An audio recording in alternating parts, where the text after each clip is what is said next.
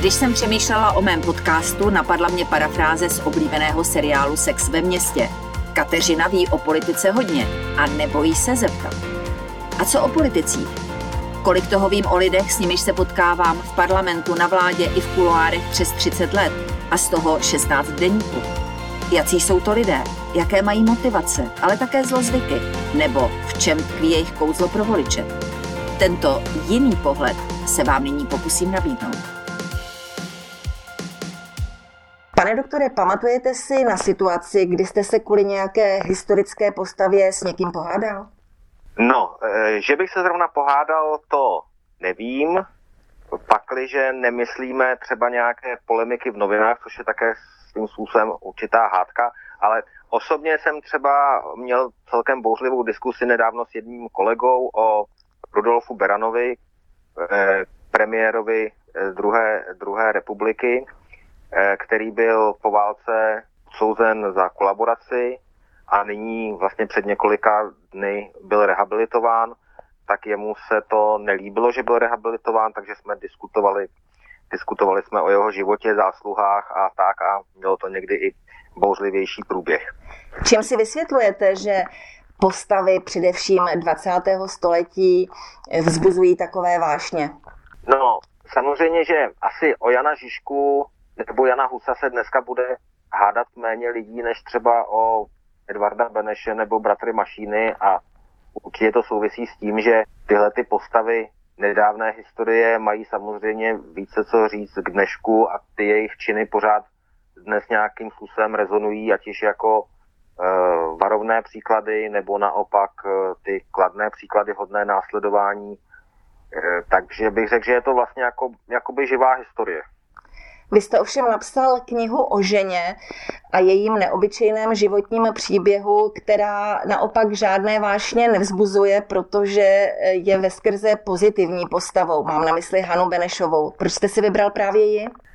No tak já jsem vlastně napsal tři velké životopisy žen a jedna, ta první, to byla prokurátorka Ludmila Brožová Polednová, tak ta byla ve skrze negativní postavou. E, takže jsem měl potřebu to nějakým způsobem vyrovnat. Takže ta druhá, to je Hanna Benešová, byla zase, zase naopak jako hodně kladnou postavou. A ta třetí, e, spisovatelka Oldra Sedlmajerová, Masaryková přítelkyně, tak ta zase byla taková jako rozpolu, rozporupná trošku.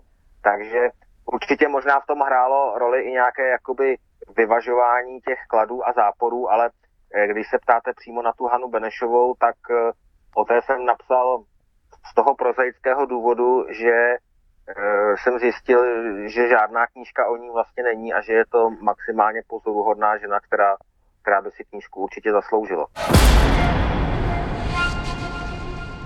Dejte tam tu fotku před traktorem, když mluvím o tom, jak mašinové podpalovali stohy. To bude ladit.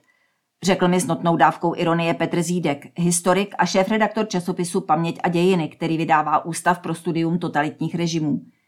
Podle něj si Mašínovi osvědčení pro účastníky protikomunistického odboje nezaslouží a státní vyznamenání už vůbec ne. Problém je, že se nepostavili diktátorskému režimu, ale zabili dva řadové SNBáky, přičemž jednoho z nich podřízli v bezvědomí. Při loupežném přepadení zastřelili pokladníka a vystřelili oko hasiči. Celý jejich odboj se omezuje na podpálení několika stohů na Hané. To, co dělali, by bylo nepřijatelné i ve skutečné válce, pravil v rozhovoru pro deník Zídek. Jeho názory vnímám jako důkaz, že Ústav pro studium totalitních režimů, který byl častokrát spochybňován, není spolitizovaný a dává prostor širokému spektru pohledů na minulé děje a lidi, kteří je tvořili. Komunistický režim prefabrikoval vzory, ikony, sošné hrdiny, fučíka, švermu, svobodu, bezchybné osobnosti, jež si zaslouží obdiv a úctu bez přívlastků. Jenže takoví lidé z masa a kostí nejsou. Listopadová revoluce uvolnila ruce a mysl i historikům. Už nemusí papouškovat linii, kterou udává nějaká strana.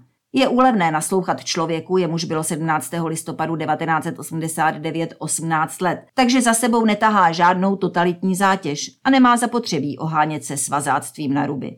Mimochodem, Petr Zídek je historikem, který přinesl informaci o tom, že otec Livie Klauzové Štefan Miština pracoval v období slovenského státu pro Centrální úřad tajné policie – byl příslušníkem ústředny státní bezpečnosti. Článek vyšel v únoru 2013, kdy byl Václav Klaus ještě prezidentem. Petr Zídek ale není povoláním obrazoborec. Nekácí modly, protože je to chytlavé. Jak jste slyšeli, napsal knihu o manželce Edvarda Beneše Haně, která je podle něj veskrze pozitivní osobností. Veřejnosti zkrátka předkládá to, co vyčetl z pramenů. Přitom ví, že pravda s velkým P neexistuje. K tomu uvádí. Dnes máme na západě tendenci dívat se na minulost flagelansky, neustále hledat nějaké viny, kterých jsme se dopustili a za ně se kát. Minulost vnímáme ahistoricky z hlediska dnešních hodnot. Tímto způsobem bychom ale mohli zatratit téměř všechny historické postavy. Z hlediska dnešních hodnot totiž nemůže obstát nikdo. Avšak také my neobstojíme z hlediska hodnot budoucnosti. Možná, že se za 100 či 200 let budou kácet sochy našich současníků, protože topili uhlím nebo jedli maso. A proč si Petr Zídek myslí, že pokud chce někdo pranířovat minulé činy českého národa, nesmí kandidovat na českého prezidenta? Jak vnímá členství dvou možných favoritů této volby v KSČ? Detaily se dozvíte v rozhovoru na deník CZ.